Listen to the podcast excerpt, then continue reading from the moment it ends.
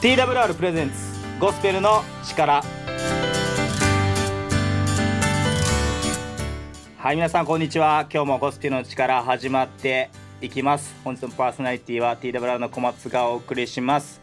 今回ですね前回に引き続いてですね長良川国際会議場の特別スタジオですねからお送りしますけどもあの前回お聞きくださった方もおられるかなと思うんですけども今はですね日本伝道会議というですねキリスト教会の方々がですね集まって大きくこう伝道であったり日本の社会とか日本の教会とか、まあ、海外のことであったりとかいろんなことを話し合う場所またお互いにですね情報交換したりする会議があるんですけれども1000人ぐらい1000人超えの方々が今集まってここにいるんですけどもその中で少しですね今収録をしております。前回に引き続いてゲストも来てもらっています。早速お呼びしたいと思います。青木先生です。はい、よろしくお願いします。よろしくお願いします。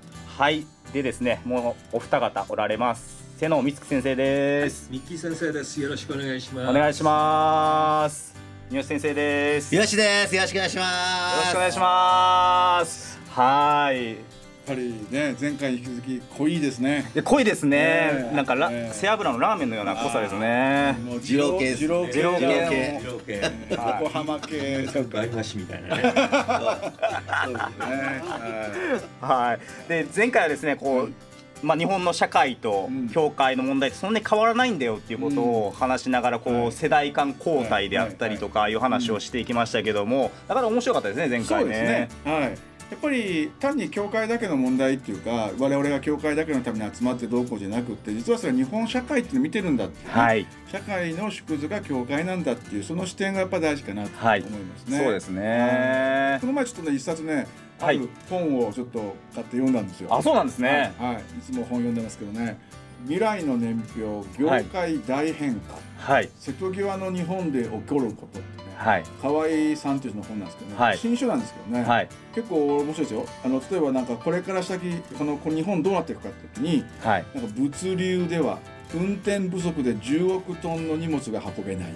へそれから寺院、ね。はい。多子社会なのに寺院消滅ねこれもし教会だったらどうなるのかなと思いますけど、ね、教会も似たようなことはあるかもしれないですね。ね。ねね。もう多子社会なのに天国には人がいや目覚めためですけどね。どうかもしれませんね。はいはい。ね続いてえインフラね水道料金が月1400円以上上がるとかね、うん、住宅は30代が減って新築が売れなくなる。結構書いてあるんですよ。はい。でこれ読むと、はい。身につまされる一言で言ったらやっぱ少子高齢化はい。です。はい。うんでそれがやっぱりこの日本伝道会議の中でもよく言われていることなんですよね。はい。やっぱ教会も人がいない牧師になり手がいないそして子供たちがいなくなるさあどうしようか。今までそういうことっていうのは結構アンダーグラウンドそのこういう会議の公の場じゃなくって、はい。終わった後風呂の中でとか、はい。なんかこう牧師たちがゆあの夜な夜なこう部屋にトントンと 行ってね行ってはいこう、ごあのポリポリ食べながら、はい。まああの飲みながらはないんですよね。はいこのね日本伝道会議に来る僕たちのね。そうですね大体はね。あのオフィシャルにもね。オフィシャルにはないですねはなんだけど、でもそういうのが今回もう全面に出てますから。はい宗教二世問題とかね。そうですね。うん。だからやっぱりねそこも隠しておけないってことだと思うんですよね。うんうんなのでそういうのをちょっと考えた危機っていうのは、実は日本でも少子高齢化ってね言われて例えば短大とかも本当に軒並みも軒並みですよ。占めてますもんねそう今ですそうです。ねであるとかさっき言ったそのあの物流で行くとですね、はい。やっぱりなり手がいない。とはい。同時に、この本の中で習おうと思ったのは、はい。進学率が上がっちゃってるんですよ結果的に。はい。つまり高校を卒業してそういう職人的な仕事に就けばスキルが上がるところを、はい。結局一般大学がある意味どんどん作られて私立の、はい。そしてこう偏差値的にねはい。従来であるならば高校からそそのまま就職した方がいいっていう子たちが大学生になれるはい。まあ、そのおかげで、まあ、うちの子らも大学生になったかもわからないからちょっと何とも言えないんですけど、はい。だけどすると4年間ぼーっと、まあ、過ごすと。モラトリアムですそう。ねで、はい。22になって何がしたい何がしたいのかなみたいな感じだったりとか、はい。っていうことで結局なり手がいないんですよ。なるほど。大学卒だと大卒の資格だから、は大卒なのにそれが給料でってなっちゃう、ありますね。親が言うと、はい。書いてあるとなおやべえ俺もそんなこと言うそうになってたと思って、ね、やっぱりちょっと河合さんありがとうって感じですね。反省しました。身につまされるあれなんですね、はい、先生どうですかその、はいもうもう教会は特殊な場所ではなくて社会をそのまま反映するため、うん本当に当たってることで、なぜかっていうと世の中で生きてる人が教会にも集まってるんはいですよね、ですからまあ世の中でいろんなことが起こっていることや世の中の流れ世界的な流れ経済政治いろんなことも教会の中にもう皆が持ち込みながら生活をしていることですよね。ただ世の中と教会が違うのはそこにキリストイエスがおられるかどうか、うんそこに聖書の言葉のね、ベースがあるかっていうことなんだけどこれ今教会なんかもね私の住んでる千葉県なんかもやっぱりあの高齢化がもちろん進んでてあのもう立派な街道つまり教会道を持ってるんですよ、はい。それは何十年か前に皆さん30代40代バリバリ儲けてバブルで、えー剣道してっていうねそういう教会。ところが今いる人たちはみんな年金暮らしなんですよ、はい。だから光熱費だけを払うからもちろん牧師さんを雇うこともできないので、えー牧師さんが月に1回ぐらい巡回のようにして来てやってる教会、まあ、それ2つや3つじゃないんですよね。だからこれ本当にね危機感を覚える。今回もまあ会議の中でそれはもちろんはい。あるんですけれども、まあ、それぞれの地域性もありますけれどもねこれやっぱり一つのテーマはであることは間違いないでしょうね。なるほどね。そして今回は危機ということでですね少しこの後話していけたらなっていうことを思っております。では本日の一曲はこちらになります。おっさんびでゴッツええやんです。ではお聴きください boys and girls. Awesome Bee is coming. Are you ready? なあおっちゃん愛ってなんや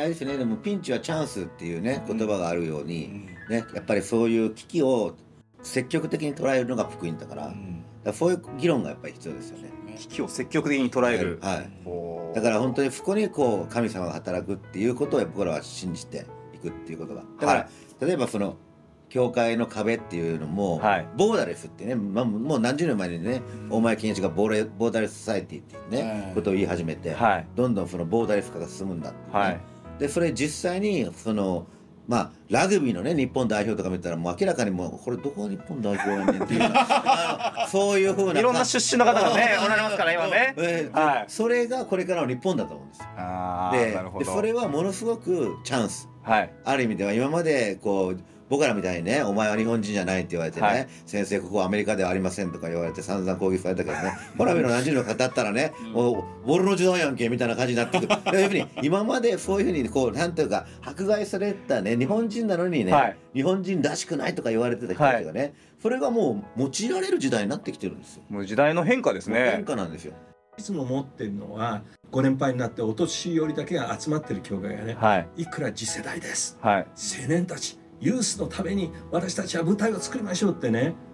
ごめんなさい。70代80代の人たちが言ってもね。はい。やっぱりじっちゃんばっちゃん集まってどこか痛いとか何飲んでるとかいうね、はい。そういう人たちのところにね元気いっぱいもう病気なんか知らんみたいなね、はい人が集まるわけがないんですよ。うん。でもむしろはい。私は思うんですよ。同じ年代の人たち、はい。同じようなこの年を取ってる人たちに伝道が進むことによって。はいある時にはその間をお孫さんを連れてきたりするわけ、うん。はい。だからやっぱりちょっとそこの辺のシフトも日本の教会考えていかない、私はこういう会議に来ていつも感じることなんだけどユースユースは次世代次世代でよく聞くんだけど、はい。言葉だけが言ってて、はい。現実的な今の現状をあんまり見てないようにね、うん。ちょっと高慢な言い方です。け ど今ね瀬野先生がおっしゃったことっていうのは僕らはやっぱりそのユースっていうのは今ユースの人はすぐおじさんなんだ、はい。ね、だから子供なんですよ。はい要するに子供をおじいちゃんおばあちゃんはと子供は結構幸せが高い。うん。だから教会もねもっと小さい子を呼んで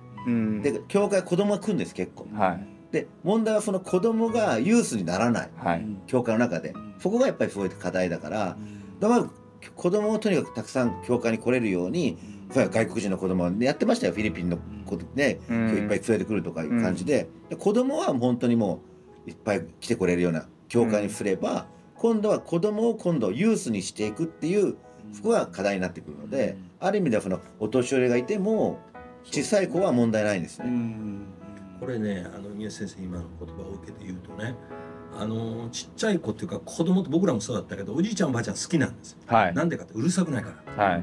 父親みたいにうるさくないから。だから教会もそうなんですね、はい。だから今はもう本当ねピンチなんだけどチャンスだよね。そういう意味ではね。ん。お年寄りがいっぱいいるってことはちっちゃい子たち幼稚園とか小学校低学年ぐらいの子たちを経験を持っていろいろはい。教えることもできるし、だからよく社会でもあの作業場でお父さんお母さんあおじいちゃんおばあちゃんたちが社会で学んできた方法、はい。料理から始まってね、はい。木工したりちっちゃい子も教えるっていうそういうところあるんですよ。あれ教会でやるといいんだよね、うん。あんまりそういうことやってる教会ってあんまり聞いたことがない教会っていうのが日本にある僕は思うに一番今今この危機って言われる時その中にあって一番僕は大きな意味が持つかなと思うのはやはりあの言ったらこうファミリー、まあ、か家族っていうよりもファミリー、はい。ホームみたいなものを、はい。人々の心の中にこういい意味ではい。与えていける場って多分教会ぐらいなんじゃないかなと思うんですよね。はい。なぜかって言ったら今の子供たちって本当に同年の子としか遊ばなかったりせいぜい1個上2個上の先輩云々とかしかもそこがやたらこう厳しかったりはい。とかある、ね。そういったそこしか知らない人たちでそのまま行く時とら教会っていう場は言ったら確かにちょっと嫌なことがあったり僕らはそういったとこ通ってきましたけどで親に連れられてきてたから嫌なことあったんだけどだけど言ったらちょっと年上だったり、はい。もっと10年上だったりもうおじいちゃんおばあちゃん世代だったりいろんな人がいてこう言ったらそのファミリーっていうものはこういうものなんだっていうなんかねその古き良き時代というよりも、はい。現代的な意味のファミリーのはい。あり方、そしてそういう世代間を超えた人たちとの交わり、はい。でもこれって社会にとっては必要じゃないか必ず。そうですね。絶対にそれは特殊な職業なら別ですけど、はいだけどあの大体入ったらそこに課長さんがいたり、はい。係長さん部長さん、はい。もしくは社長さんいますから、そういった人の交わりとかっていうのは実は教会の中でこそこうなんていうの、はい。こうできるできるっていうそういう意味においてはとても意味があるとそうですね。ただ数の問題はやっぱりあると思うんですよね。うん。お年はバーってて子供ちょっとだと、うん。なんかこうつまんないなって感じにやっぱりなってくると思うんですね。うん。で小さい時は教会行ってるけど、うん。ユースになったらやっぱりみんなそれぞれバラバラになるからっていうことで、そういう意味で教会がそのユース向けの礼拝とか、うん。プログラムとか、まあ、スポーツやら音楽やらねぱりそういったものをそういう充実させてうん。子供ももちろん子供が来てくれた時にだんだんその準備していくっていうか、うん。はい。それがすごい大事じゃないかなと思います。そうなるほどあの今アメリカの教会でね、うあのある神学者なんかももう最先端に叫ばれてることがやっぱアメリカの場合はこうトランプさん以降こう分断がものすごい問題はいでそれはあのジェネレーションも同じでで教会もそれを反映してきてる。でところが今もう一歩あの一歩前にさあの進んで大事なことなんだけれどこれも青木先生がさっきおっしゃったような何かこうファミリーはい。家族っていうね、はい。そういう概念の中でそのジェネレーションを超えていくはい。一緒に。昔はもう本当あのおっしゃったようにあのおじいちゃんおばあちゃんからねちっちゃい生まれた子供まで一緒に暮らしていたんだよね。はい。でお互い助けることを助けてでいろいろなことを学んでいった。で今日本の社会も少子高齢化です。年金回収できません。もう食料もう円安。もちろんそうだけどい。ろんな問題あるけれども、はい。まあ、経済の話は別としてやっぱりもう少しこうファミリーとしてのそういう核家族ではなくて、えー本当に3世代4世代がつ集うそういうことに私はぜひ岸田さんにですね お金出していただければいいんじゃない？子供を産め産めっていうのはなんかねなんかちょっとね気分が良くない僕なんかは。なるほどね。まあ、今回だから日本伝道会議っていう、まあ、会議の中で、はい。あのちょっとねこれクリスチャンじゃない方からしたら何のことかって思うかもしれないけどすぐ言っとくと、はい。あのいわゆる福音派っていうのがありますよね。ありますね。あ、それは我々からしたらトランプさんの影響で福音派が非常に大きなイメージでいくけどそれはアメリカの福音派のイメージであって、はい。日本とは全然違うっていうことでね、はい。まず指摘されますよね。はい。それからその福音派っていうのも実は教派のつまりキリスト教の中でも例えばそれに対してちょっと考え聖書の捉え方が違うからっていうことでいろんなやっぱり、まあ、敵とは言いませんけども近親像的なものとして精霊派っていうのとか対立があったとか、はいもっと言ったらもうちょっといけばいわゆるそのあの同志社とかい。関西学院的なこう、あそういった意味でのいわゆるメインラインって言われるんですけども、はい。でもそのメインラインっていうのはアメリカでそのメインラインにそこに大大陸間鉄道が入走ってたとこでできた教会だからメインラインってのやってあそうなんですね。そうですよ。だから決して、はい。あのメジャーリーグと全部メジャーとは違うんですよ。メジャーマイナーとかじゃないです。よなるほどなるほど。はい。鉄道の駅の近くにある教会っていう意味でメインラインだったんあですよ。そうなんですね、だけど、へー。そういう人たちのやっぱり考えてる聖書理解とは少し違うということで、結構対立があったんです。はい。だけどもうそんなこと言ってられる時ではない危機が訪れてきている、はい。絶滅危惧種になりつつある、はい。土の子かクリスクリスチャンかって言われるようになってしまうと。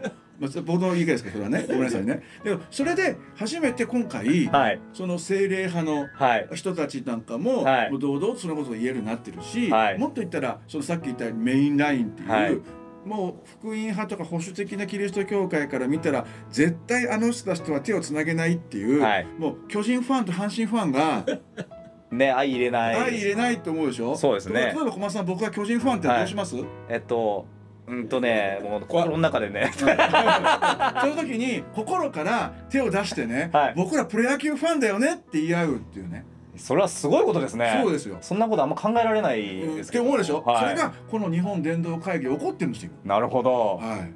えあのー今ね僕らのグループで、あのートミー・ウォーカーっていう、まあ、この教会で歌われる曲をたくさん作ってきた人がいるんだけど、はい。まあ、その人を来年2月お呼びして、まあ、集会をやろうとするんですよはい。で彼が彼とやろうって思って僕が思った一つの理由っていうのは彼がいわゆる世代を超えてファミリーとして、えーこの教会の中の礼拝や、えー恋の庭を交わりをおこう回復したいってことなんです。で今ちょっと青木先生も触れたけどきっとねこれ社会では難しいですよ。であるあの日本のね野党がね、えーもう政治が良くなれば家族が良くなりますとかっていう人いるのこれはい政治家の意見だよね、逆じゃねえかみたいなね、そうですね。それ家族が良くならないと、うん。もう社会のいろんなものが良くならない、うん。でその回復のためにじゃあどうするか。政策ですとか方策ではなくて、はい。教会の中にこそ本当に愛の交わりの中にこそその原則があると思う。はい。でこれは社会ではできないと思います。お寺。あ申し訳ない。これね仏教徒の方も聞いておられるかもしれないけどお寺は檀家制度で、えー制度の中にあるものであってそういう意味でのファミリーとしての回復っていうのは本当に難しいと思うね。ですから教会には希望があると。思う。ね今おっしゃったみたいに阪神巨人ねファンが手を取り合って、うん。私巨人あプロ野球ファンだよっていうのの別に家族っていうのはキリスト教会が自分の教会を超えて教会全体で家族っていうイメージをやっぱり持たないとだからそのこのぼね教派の違いを超えて手を結び合うっていうことは例えば台湾のね教会はねすごいこう賛美なんだって。でも台湾の教会は進学校の校長先生がね 4, 4つの学校、はい先生が手を取り合って祈ってる台湾全体のことを祈ってる、はい。じゃあ我々教会はこの教会のことしか考えてない。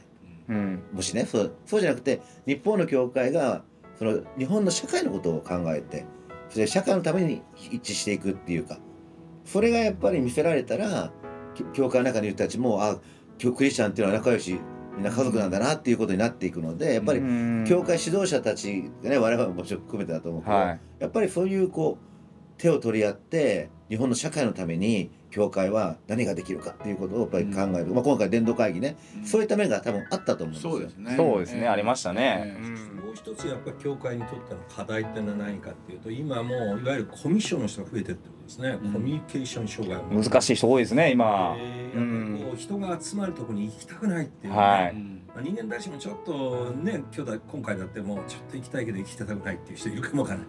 結構牧師さんにもそういう人いたりしてね、はい。でもそれでも牧師やってるとすごいんだけど。はい。でもやっぱりこういうコミュニケーションをうまく取れない人たちに対してはい。どういうふうにアプローチしていくかっていうのも考えていかないといけない、うん今回もテーマざっと見ましたけどどこもそういうテーマがないので実はそれ深刻な社会の今問題になってますね、今あのクラスの中にも僕らの時代もちょっと変なやついたんだけど、はい。今はもうディスレクシアからもうアスペルガーからもういろんな学習障害発達障害も含めてほほぼ、えークラスのですね今もう1割から2割ぐらい、はい。だからもう先生方もそういうことをだんだん知識で学ぶようになって、はい。うちの息子たちがいたまあだですか30年20年ぐらい前はもう先生方にそんな話振っても全く関心がなかったうんですよ。ん。うん、でそれは親のあの、うん。ね、しつけの問題でしょうとかね、うん。でもそういうことも私たちは教会としても考えていかないといけない時代になってきてる、んそうねそう。いう意味では本当に教会そして教会がそういう専門機関とか、はい。とかとやっぱり親和性高いと思うので、はい。人にみその人の見方とか人間の見方とかね。はい。そういうところでやっぱり一緒に連携しながはい。らやっていくっていうこと、それはある意味その変な言い方ですけど多多宗教のねいはい。ろんなことよりも、むしろ教会がそのもしも宗教性という意味においては一番近いと思いますわ。うん。だって神は愛なりってことはみんな知ってるわけですから、はい。うん、だからよくあのあの僕の知り合いでもあのお坊さんの人いますけどあの葬儀とかなんはい。か時に坊主呼ぶって言ったら怒るね、うん。はいだけど牧師が来るって言ったらみんなホッとするって言われるのが悔しいって言うんですね、えー、あそうなんですね。病院とかに、はい。うん、やっぱそれは何かあったら神は愛なりってやっぱ入ってるんですなんかこう、はい。ギュッと、はい。その中身はどうかともかくね、はい。でもそういう意味ではやっぱりこの教会っていうのが社会に対していい意味ではい。持てるもの結婚式なんかもそうですよね。そうですね。ね。牧師がそれをするとか、はい。いうの意味ではでも坊坊主が来るとか言ったらでそれもその人が言うんですよ。うん。お坊さんがそれ言うんですね。お坊さんが面白いですね。病院にさ坊さん行ったり来たりしたらさ、そうね。ね。うんもうなんかあってだからそれ日本の科学じゃないですか文化のね。はい。うんだから本人らはそんなこと思ってないし、はい。あれなんだけどでもやっぱりそういうことはでもなんで思うかってさっきの教派の壁じゃなくて、はい。僕はやっぱりそこにおいてある意味宗派というか宗宗教のはい。壁っていうのも、はい。実はそうやって僕なぜ知り上げるかって言ったらそういう人と交わってるからですよ、はい。牧師として、はい。はい。面白いですよ。面白いですね、うん、やっぱりその人から聞く話がやっぱりあなるほど。だから僕ら教会ってこういうことできるんだなとか、はい。社会に向かっていけるんだなってことが見えてくるっていう、はい、うん、逆に向こうの人の圧倒的に仏教の方がはい。やっぱりあのお得意としてるものあるんですよ。はい。これは詳しいけど説法です。説法はね、はい。よく今本になってるでしょ、はい。実は僕密かにって見ること言ってますけど 密かに買ってます？もう 密かじゃないですよもう。密か もう公ですよこれ。はなぜかっ僕らも説教を語る時に、はい令和であったり、はい。その人の心に響くものってはいいうところに行く、聖書の語りをするんですよもちろん、はい。ね、べ別にその仏教用語は語らないけど、はい。でも仏教のそのおばあさんたちどういうふうに喋ってるか、はい。瀬戸内寂聴さんどんなこと言ってるかとか、はやっぱり気になるから、はい。僕一から買ってますよ。はいということでもうあっという間に時間が来てしまったんですけどももうそんな時間ですか？そうなんですもういつもながら早いなっていうのは思うんですけど先生どうどうですかね今回。いや特別にやってみたんですけどややっぱやややったかいありましたね。やったかやりましたか？はい、もうこんなしかも僕は実はもうねミッキー先生とね、はい。活躍したいの本当夢だったのでね。ドリームドリーム。ドリームカムチュールですか？はい。付き合い長いんですよ、はい。30年。いやもうそんなんなるんですね。ええもうはいそうですか先生がもうね、はいあの今も若くて嬉しいですけどね、はいもうその時はもう本当にもう賛美のリードでねあそうなんですねシャウシャウシャウシャウやってるやつとかってもうおーすげえとか見てね1メートルぐらい飛び上がりながら、えーすごいですね。あの実は皆さんあの見えないんですけど、あのまあ今もすごいねダンディーでかっこいいんですけど、ミキ先生実は元俳優なんですよ火ね。いやいやもうお世辞じゃないですよ。何もでんよ。あーあのミキ先生どうでした？今回出ていただいて、はい。またこの会議をしてる時に同時にね、まあ、こういうこともできるっていうこともすごい次第だし、はい。また私たちの発信がまた何か良いことにつながっていけばね、はい。い、いと思います。またぜひあのお呼びくださいそうですね。ぜひねこのドリームカムチューをねさらに進めていきたいですね。そうですねはいはい。三好先生はいかがでしたか？あもう楽しかったです。はい。もっともっとね喋りたいこといっぱいありますけどね。また次回の機会にしたいと思います。ちゃんと次回があるってことですねこれは。はい決定だね決定ですねもうやるしかないですねまたこのおへそのギフトへっていう感じですかでも次まだねこの JEC 日本電動会議7年ごとにやってみたいなので次7年先ですか？いやその前にやりたいですね。いやいやいやいや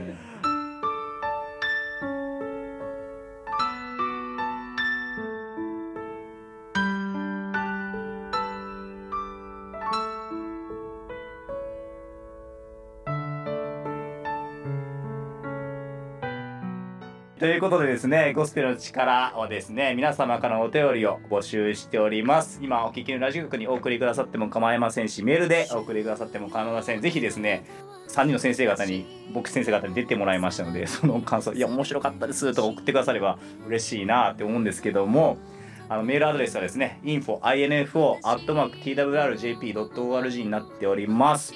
またですね、あの、ツイッター X に変わったんですね。ごめんなさい。ずっとツイッター、ツイッターって言ってましたけども、X でですね、ハッシュタグゴスペルの力をつけて、ぜひつぶやいてみてください。また TikTok もやってます。TWR Japan で調べてみてください。ヨッシーが毎日イケボであのつぶやいてますので、ぜひ聞いてみてください。また新約聖書も無料でお配りしております。あの新約聖書ください読んでみたいって方がおられたらですね連絡くだされば無料でお配りしますのでぜひご連絡くださればと思っておりますはいということで今日のコスプレの力はこの辺になります。今日もありがとうございました。さようなら。